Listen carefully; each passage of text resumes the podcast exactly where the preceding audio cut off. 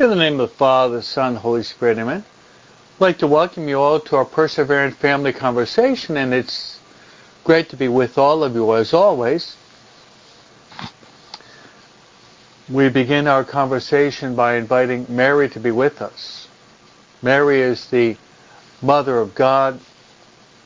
Mary is the Mother of the Church, and Mary is the Mother of each and every one of us. And also we pray in the Hail Holy Queen that Mary is our life, our sweetness, and our hope. So let's invite Mary to pray for us, to pray with us, and to be with us as we seek to do God's will in our lives. So let's pray the prayer that Mary loves most, and that's the Hail Mary. Together. Hail Mary, full of grace. The Lord is with thee. Blessed art thou among women, and blessed is the fruit of thy womb, Jesus. Holy Mary, Mother of God, pray for us sinners, now and at the hour of our death. Amen. Now let's turn to our spiritual director. Our spiritual director is, is the Holy Spirit. Let's invite the Holy Spirit to be with us, to help us to, to love God with all of our heart, mind, soul, and strength.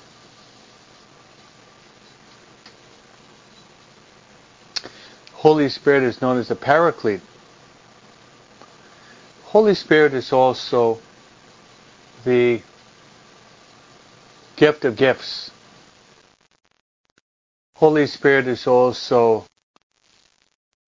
known as the sweet guest of the soul.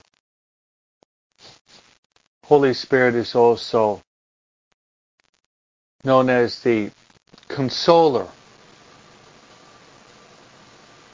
as well as our counselor.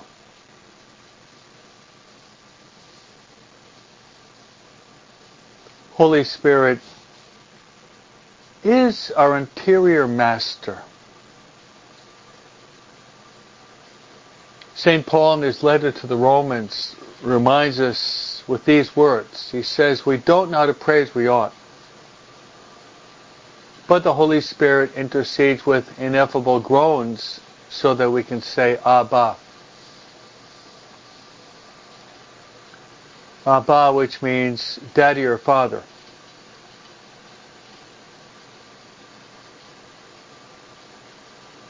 So let's pray the classical, traditional prayer to the Holy Spirit. Begging the Holy Spirit to give us a lot of light and the fire of God's love to burn within our hearts. As you pray, come, Holy Spirit, fill the hearts of your faithful, and enkindle within us the fire of your divine love. Send forth your Spirit, and they shall be created. And thou shalt renew the face of the earth.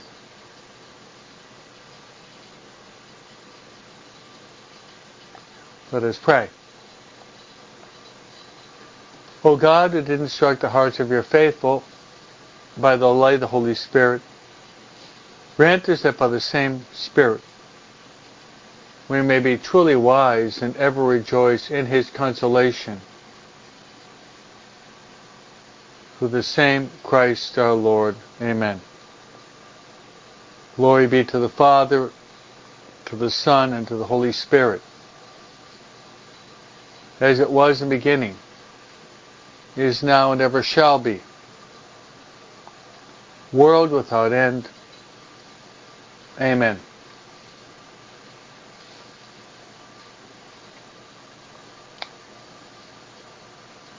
Our Lady of Lourdes, pray for us. Saint Joseph, pray for us. Saint Michael, pray for us. Saint Gabriel, pray for us. Saint Raphael, pray for us. Saint Scholastica, pray for us. Saint Benedict, pray for us. Saint Ignatius of Loyola, pray for us. Saint Maria Faustina Kowalska, pray for us. All God's angels and saints, pray for us. In the name of the Father, the Son, the Holy Spirit, amen. So, my friends, great to be with you. The family that prays together stays together. And I promise to pray for all of you and the greatest of all prayers, the greatest of all prayers is the holy sacrifice of the Mass. I'll be celebrating the noon Mass today in the parish and another Mass later on in a parish I'll be giving a talk later on.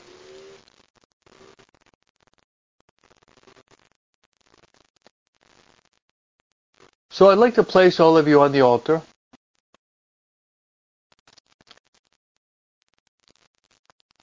Because the prayer of par excellence is the holy sacrifice of the Mass. There's no, no, there's no greater prayer in the world than the holy sacrifice of the Mass. So like to place all of you on the altar for this greatest of all prayers. These would be my intentions. First, I'd like to I'd like to pray that all of us would be open to the Holy Spirit. Our sanctification depends upon our union with the Holy Spirit, who is also known as the Sanctifier.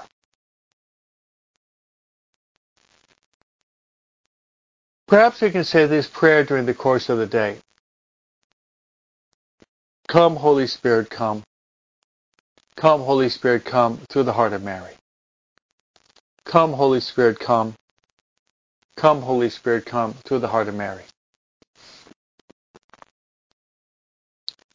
My second intention, I'd like to pray for your families, for our families, for conversion, purification, sanctification, perseverance and grace and eternal salvation. A lot of words there, but the essence is we all want to go to heaven. As Jesus said, what does it profit a man if he gains the whole world and loses his soul in the process?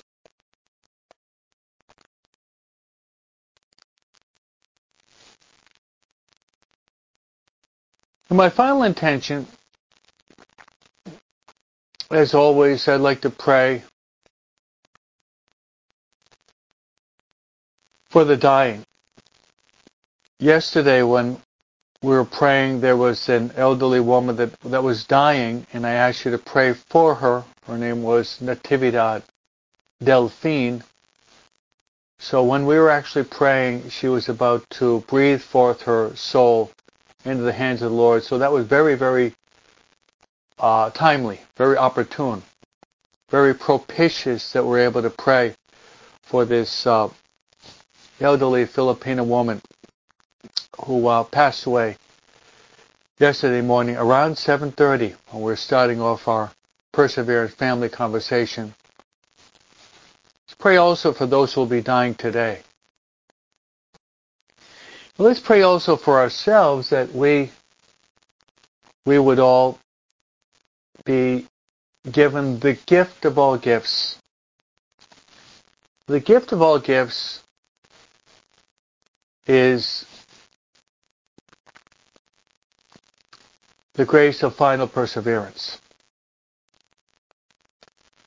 So, my friends, today, as always, we have a lot to cover.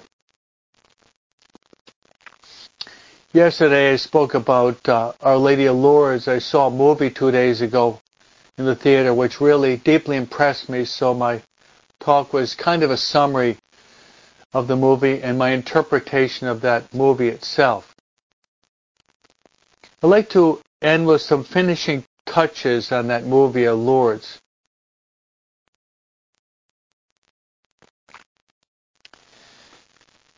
Tomorrow is actually the the uh, feast day of Our Lady of Lourdes, I'd like to just pull out one idea.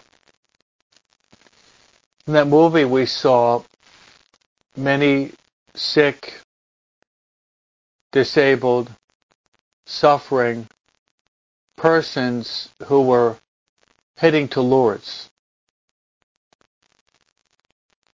And the importance of the caregivers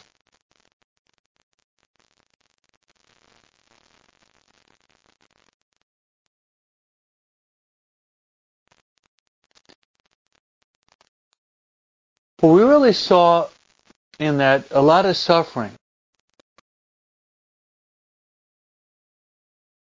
A lot of suffering.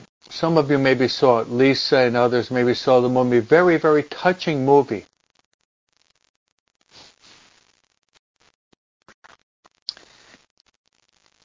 And I saw no previews before it, but what surprised me at the end of the movie was at the tail end of the movie they were actually lowering the people into the miracle waters of Lourdes. I was I was thinking that you, we were going to see several miracles, but there was not not one there was not one disabled person that was actually healed physically, but they were healed spiritually. That's the key. And the caregivers were sanctified by the love and the concern and the sacrifice that they're making for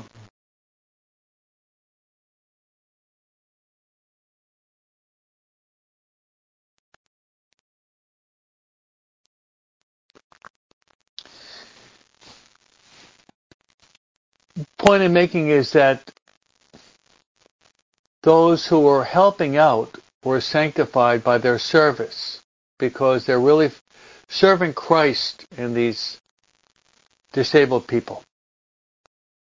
Some were young, some were old, many in wheelchairs, but there's just a lot of suffering.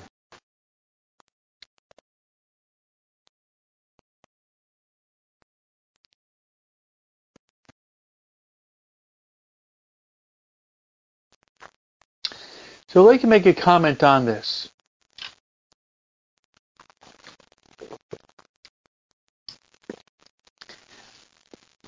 The first year I went to the university at Villanova in, uh, I guess I'm betraying my age, 1974. It's a university run by the Augustinians. One of my first classes was a class on religion. And the class was on comparative religions, in which we had a, an overview of the world religions. Buddhism, Hinduism, Islamism, Taoism, Shintoism, Zoroastrianism, polytheism, Protestantism, Judaism, and Catholicism, of all those major religions, the only the only religion that really is is able to give a positive interpretation of Lourdes, what you see there, which is human suffering in abundance, is the Catholic faith. I repeat, of all the religions, of all the religions, the major religions in the world, the only religion that's able to give a positive interpretation to human suffering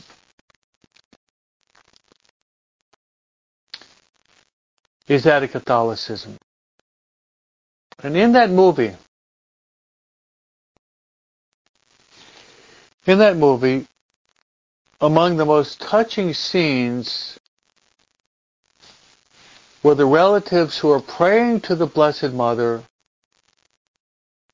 for their loved ones, but also praying that they would be able to patiently carry the cross that God gave to them. Heartrending prayers. Prayer is definitely pleasing to the Blessed Mother because Lourdes is the Blessed Mother appearing to Saint Bernadette, 1858. You have the miracle waters that have healed many. But that movie, none of them were healed. So the point I'm trying to make is the following.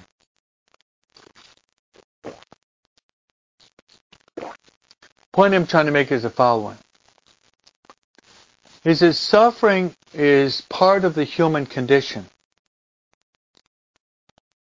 Today we'll be talking also about Genesis chapter 3, 1 to 8, well, we have Adam and Eve and we have the original sin. It was actually the first reading today.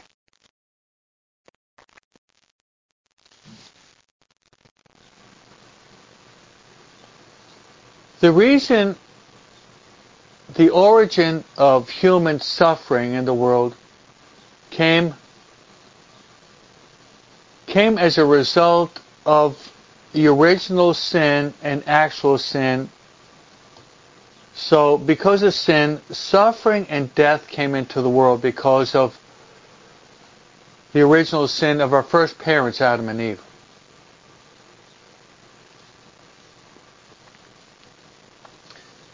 Suffering, my friends, as we saw in that movie, immense, excruciating suffering on the part of many. Suffering is neutral. Suffering is neither good nor bad, but rather it all depends upon how we interpret suffering. Suffering can make us either better or bitter. I repeat, suffering can either make us better or bitter. So the first reading today in which Adam and Eve, they commit the original sin, from that original sin that you can read in Genesis 3, verse 1 to 8, suffering and death came into the world because of original sin. So that's the origin of the whole gamut. The whole gamut of suffering came as a result of the sin of our first parents. I'd like to tell you another personal anecdote building upon the topic of, topic of suffering. And I'm not saying that suffering is easy. We all suffer in one way or another.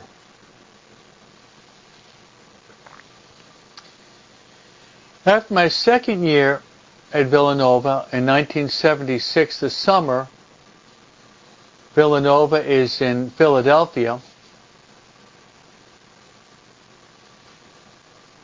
There was the Eucharistic Congress that came, that took place in the city of Philadelphia, downtown.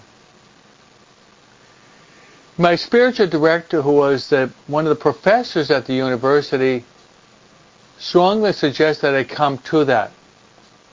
My parents were living in Massachusetts, and my director said he would house me up, and he wanted me to go to the Eucharistic Congress in Philadelphia. And I went. Some of you probably know that Eucharistic hymn. You satisfy the hungry hearts with gift of finest wheat. That was the theme song of 1976, which had become a very beautiful Eucharistic hymn. Bread of finest wheat. Maybe you've heard it before. That was the theme song. Eucharistic Congress, August 1976, Philadelphia.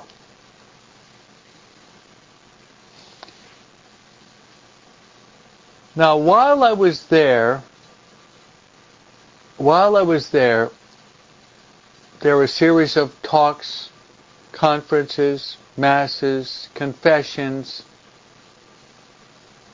There were booths or tables. There are booths or tables that were outside the convention center. And we were invited to visit the booths in which there was someone sitting at the booth presenting their their group and offering us some literature. Sitting at the booths were individuals. Last back uh, 76 they were called apostolates. Now we call them ministries. Same thing changing the language a little bit, but really the same thing. Apostolates, or today we call them ministries. And there are a lot. The Focolare, the Legion of Mary, the catechumens, the Pentecostals, the Charismatics, Catechetical Group,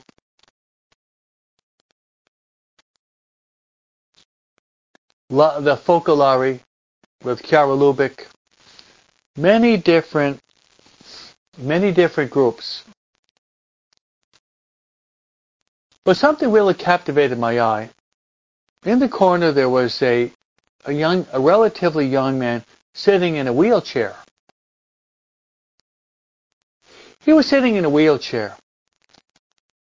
And I drew close to him, and he had a big banner, ba- a big banner sign that said, the apostolate of suffering. This was very captivating for me. What does this mean, the of suffering?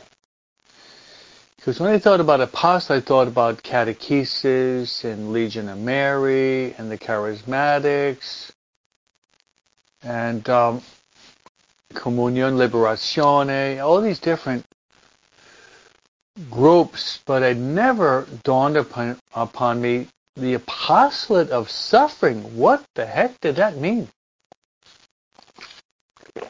So I drew close. The young man welcomed me. He asked him, "What is what does this mean? The of suffering? I'm not really sure what you, what what this what this means."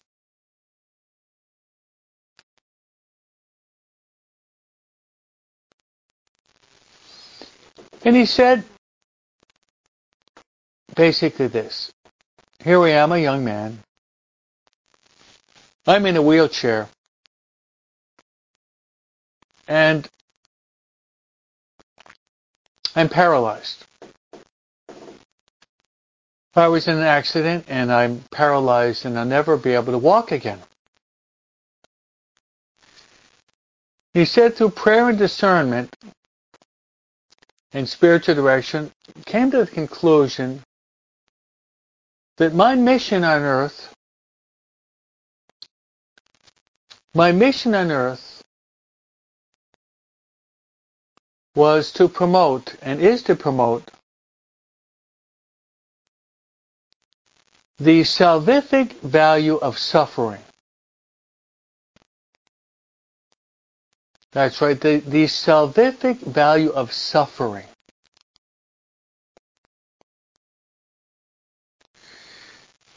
And I was talking to him, it's almost as if like a, a cloud was dissipating from my view, and I was able to see the sun. So at first I really did not understand the whole idea. A man sitting, a young man sitting in a wheelchair with a sign, the opposite of suffering, didn't seem to make any sense to me.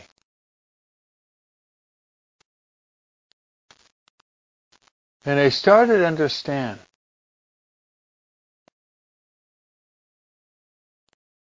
He started to understand that in our society, we have a tendency to canonize work, effort, success, applause, honors, prestige, overcoming oneself, conquering, winning. This is part and parcel of the American society. The aggressive, almost ruthless work ethic. Not to say that, not to say that there's anything wrong with work.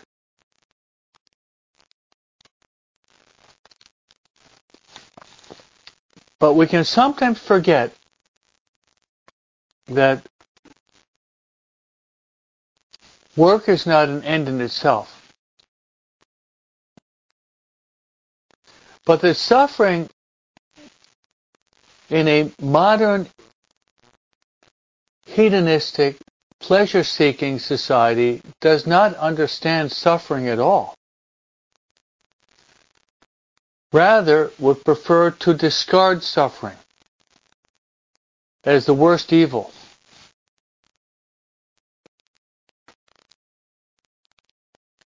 But that's not the case.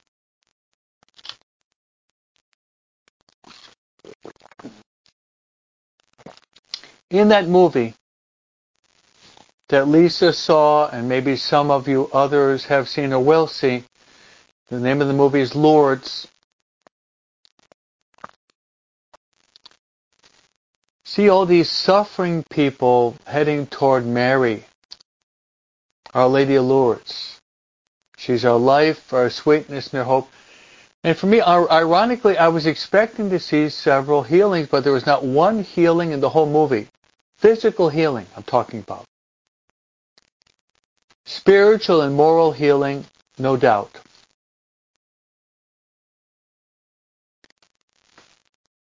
One of the most touching scenes is you have this man who you see at the beginning very look very sad, depressed. And after being there for about a week, he's surrounded by his loved ones and a priest. And he, he said, How do you feel? And it took him about 45 seconds to react. And he said this, I love you very much. This disabled person said, I love you very much. And the reason why is because he experienced the love of God that was channeled through the people that loved him. I think, my friends, we're hitting on a very important topic today. The whole reality of suffering. John Paul II actually wrote a document, Salvifici Doloris. Salvifici Doloris is John Paul II's document that he wrote on human suffering.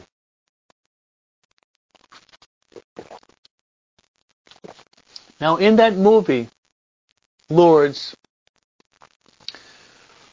toward the very end of the movie,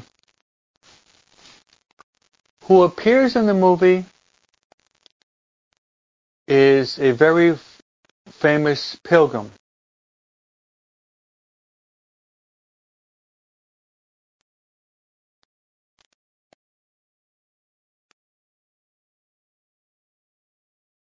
And a very famous pilgrim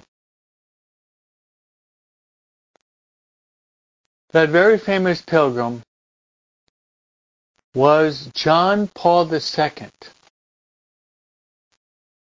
That he was visiting Lourdes. And you could see that he was very aged, probably only had another year or two to live. You could see him suffering. Now, my friends, if there's ever an, an, icon or a depiction of someone who accepted the value of suffering, any person ever really depicted an, an icon of the value of suffering, that would be Pope St. John Paul II. Not only did he write very eloquently on suffering, but he lived it. He lived it. From his childhood up until he's going to die at 84 years of age, April 1st, 2005. He suffered under the Nazis. He suffered under the communists. Then once he's a pope, John Paul II is going to suffer very much. So if you really want to see an icon of someone who really suffered properly, it's John Paul II. As I said, Suffering came from the first reading today. Suffering and death came as a result of the sin of Adam and Eve committing original sin, eating from the forbidden fruit. Adam and Eve disobeying God. Adam, uh, Adam and Eve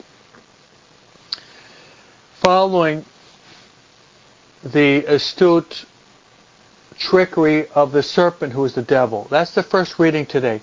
So suffering, enters into the world because of sin. Suffering and death enters into the world through sin. But we can sanctify suffering.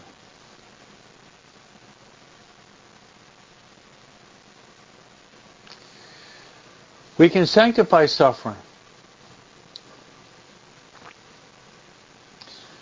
Going back to John Paul II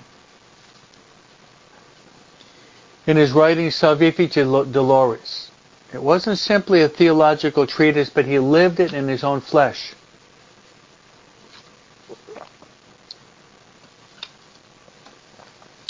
John Paul II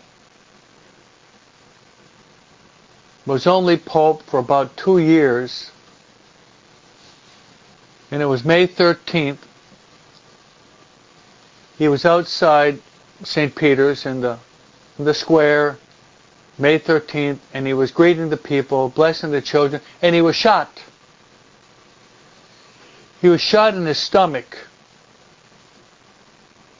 and he shed profuse blood. John Paul II was rushed to the hospital. He was operated on. It looked as if he was going to die. Many people were praying for him.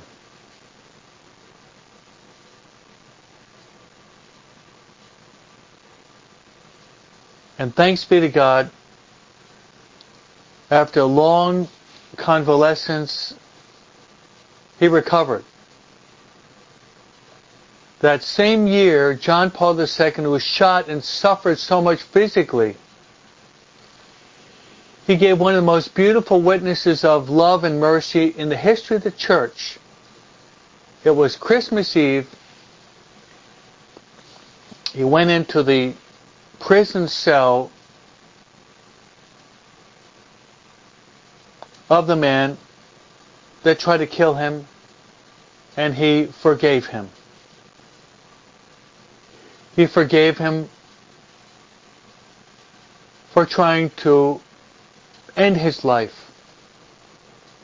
So here we have the mystery of suffering and the mystery of compassion and the mystery of forgiveness. John Paul II suffered very much in his life. He also had a like a tumor in his stomach that had to be remo- removed. He fell down and hurt himself. At the end of his life, you could see that he had Alzheimer's.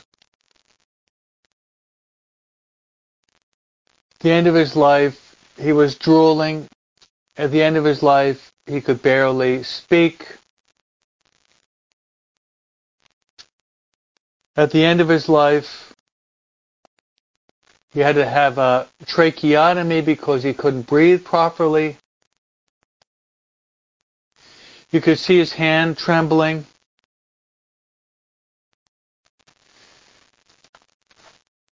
So really we see we really see the noble character of John Paul II in his willingness to suffer until the very end. And as uh, Marie has pointed out, euthanasia is now the answer to suffering. Very good comment that Maria has made right now. That's true. Euthanasia is the exact, that's a good point. Because euthanasia is, is the exact opposite of accepting our suffering.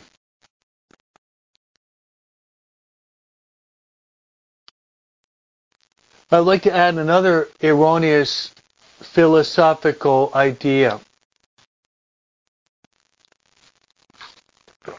Instead of accepting suffering as salvific, as sanctifying, not only is our society characterized by materialism, but there's another erroneous philosophical system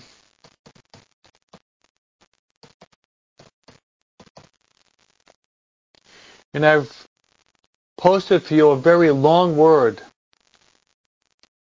It's called utilitarianism. Euthanasia, euthanasia, and utilitarianism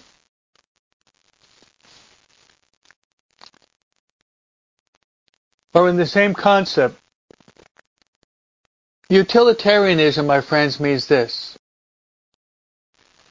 This is part and parcel of the American societal fabric.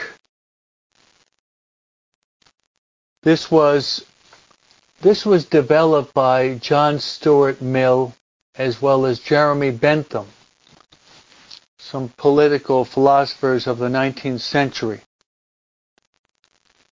The essence of utilitarianism related to euthanasia too is you have value. You have value in proportion to how much money you make, how many material possessions you have. In other words, your value is directly commensurate or related to what you have. Once again, turning to Pope John Paul II. Pope John Paul II says this. Pope John Paul II says this. It's much more important being than having. And doing flows from being. I repeat. It's much more important, much more important being than having. And our doing flows from who we we are. No Adam and Eve committing the original sin that we have in the first reading. This is called, I call it a moral tsunami that has its re- repercussions until the end of the world. I repeat, the sin of Adam and Eve that we have in the first reading today. It is a moral, spiritual tsunami that has its repercussions until the end of time. That all of us are born into a world created in the image and likeness, we're created in the image and likeness of God, which God creates many, many wonderful things, and they're all beautiful. But we cannot deny that suffering exists. We cannot deny that suffering indeed does exist. Suffering does exist.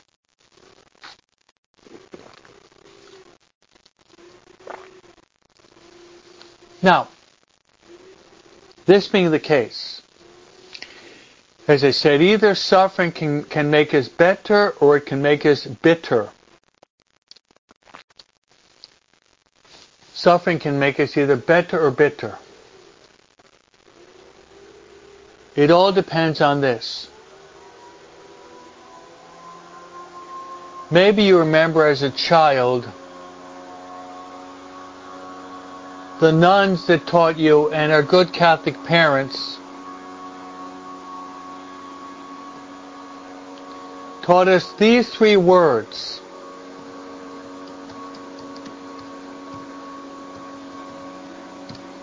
You remember that?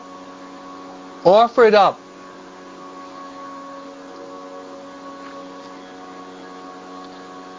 Offer it up. Suffering, my friends,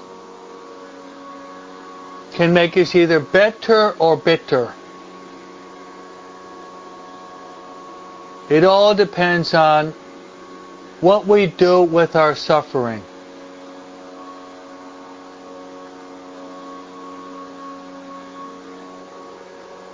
It all depends upon that one thing. What do we do with our suffering?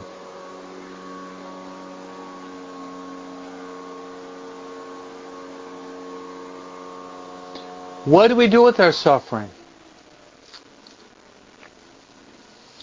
If we do not accept our suffering from God and conform our lives to God, then suffering can make us bitter rather than better. Saint Maximilian Kolbe Saint Maximilian Kolbe, one of the greatest saints in modern world, who suffered martyrdom in the concentration camp in Auschwitz in the early 40s.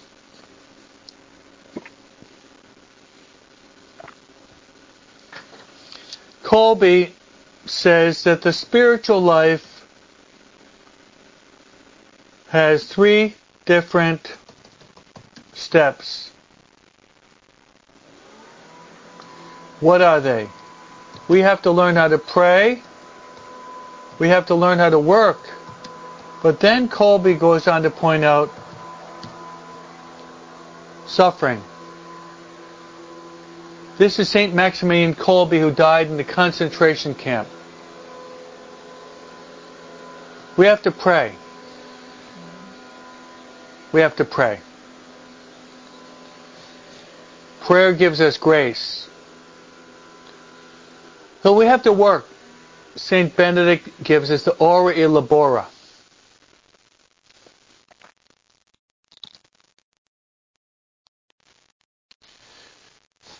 We have to pray, we have to work. E labora.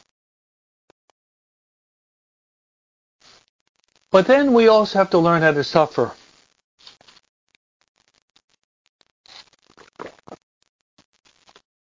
So Adam and Eve because of their sin, God allows suffering to come into the world.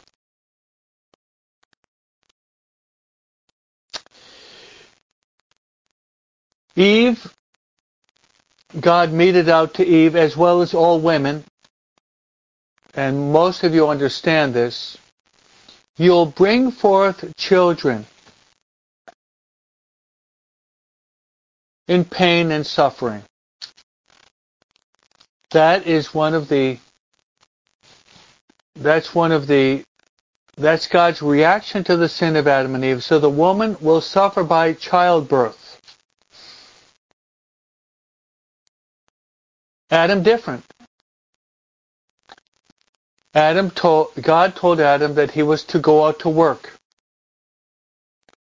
and to earn his bread by the sweat of his brow. See, it's a good idea, my friends, to meditate upon the sin of Adam and Eve and recognize the consequences of the sin of Adam and Eve, and to teach ourselves as well as our children that, that actions do have consequences. As the poet John Donne said, no one is an island unto himself. We're not living in vacuums. But we do influence others. We have a, a, a domino effect on others by the way we live. Either we, either we, we, we shed light or we cast shadows, right? Either we illuminate or we cast darkness. So Jesus in the Gospel on Sunday said, You're the light of the world. You are the light of the world.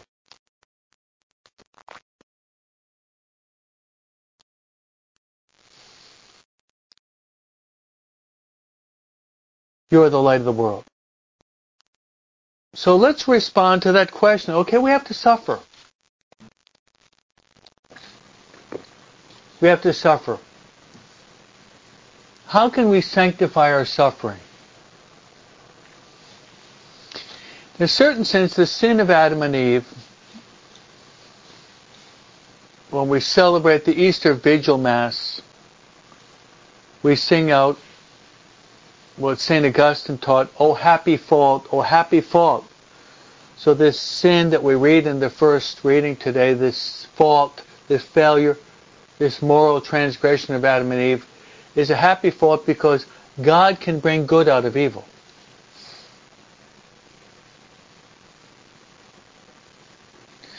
For not for the sin of Adam and Eve, then we would not have Christ coming in his incarnation, Christ living among us, among us in the flesh for 33 years, Christ suffering and dying on the cross. There we have his suffering, the suffering of Christ dying on the cross, Good Friday and Calvary, and then him, Jesus rising from the dead. Jesus rising from the dead.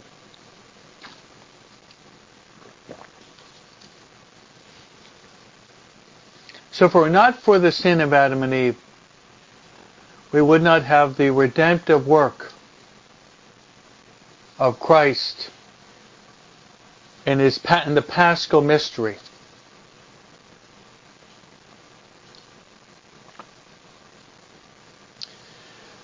So the essence, my friends, of salvifici doloris, as Lisa has pointed out, suffering is so valuable. The essence of the positive effects of suffering is is all related it's all related to our Lord and Savior Jesus Christ. It's as simple as that. It's all related to our Lord and Savior Jesus Christ.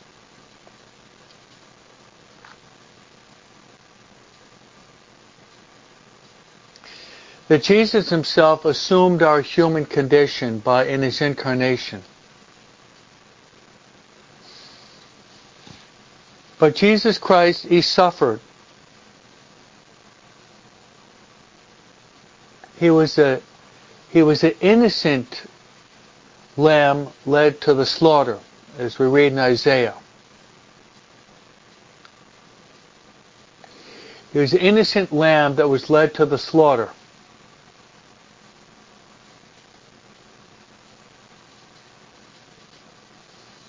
So Christ sanctify Christ sanctifies all forms of suffering.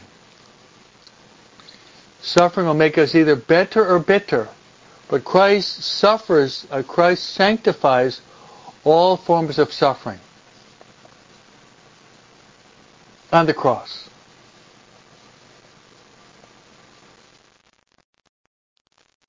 So, any form of suffering you might be experiencing, you have to unite it to the cross of Christ. Otherwise, instead of becoming better, we become bitter. United to the cross of Christ. In your suffering, my friends, there's many different ramifications of suffering. There is physical suffering as we saw in the movie of Lourdes, these disabled suffering people. There's mental suffering that we've all suffered, we've all experienced probably. There's emotional suffering. At times we experience great fears. There's family suffering. Probably all of you suffer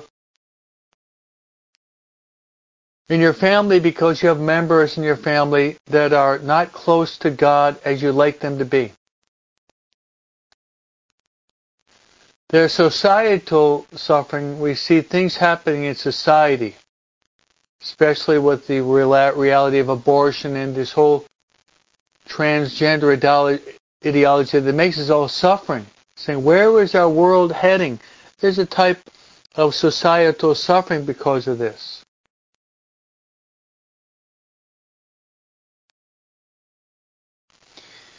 There is moral suffering,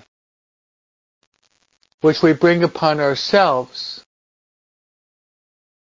We bring upon ourselves because of our wrong choices in the spiritual life. There's spiritual suffering,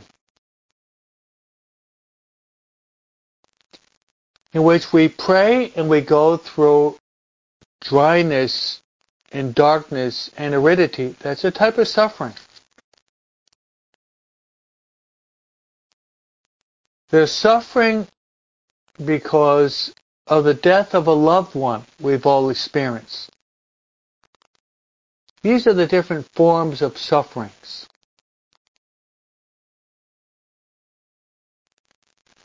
But once again, all these different types of suffering can be sanctified if we unite them to the cross of Christ. And not only that, but we place our sufferings on the altar. We place the sufferings on the altar in the holy sacrifice of the Mass. And when I, as a priest, I lift up the chalice, I lift up the paten, which have the body and blood of Christ, you have the crucified Christ there in every holy sacrifice of the Mass. I'm lifting it up to the Eternal Father. There you have the innocent Lamb of God who takes away the sins of the world. And once our suffering is united to the cross, and our suffering is united to the holy sacrifice of the Mass, which is Calvary renewed. The fruits of Calvary are renewed every time the holy sacrifice of the Mass is offered. Once we do that, then, my friends,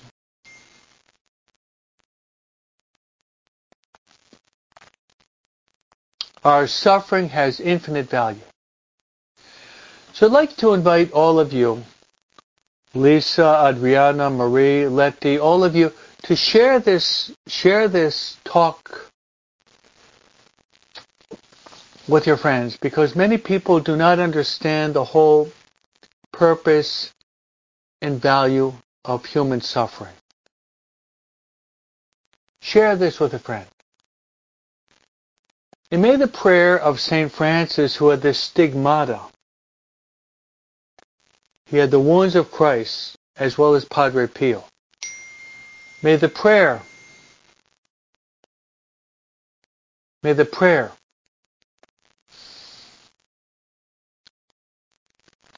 of St. Francis be our prayer.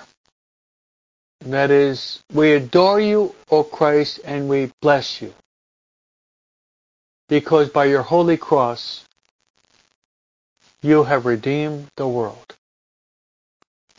The Lord be with you. May Almighty God bless you, the Father, and the Son, and the Holy Spirit. Amen.